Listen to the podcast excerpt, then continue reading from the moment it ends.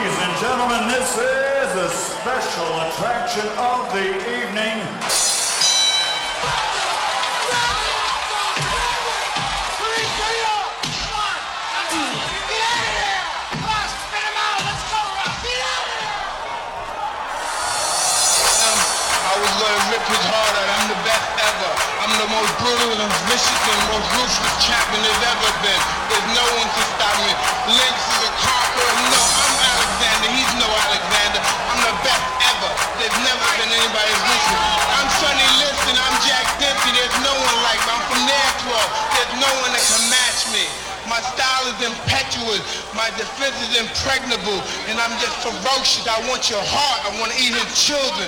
Praise be to Allah.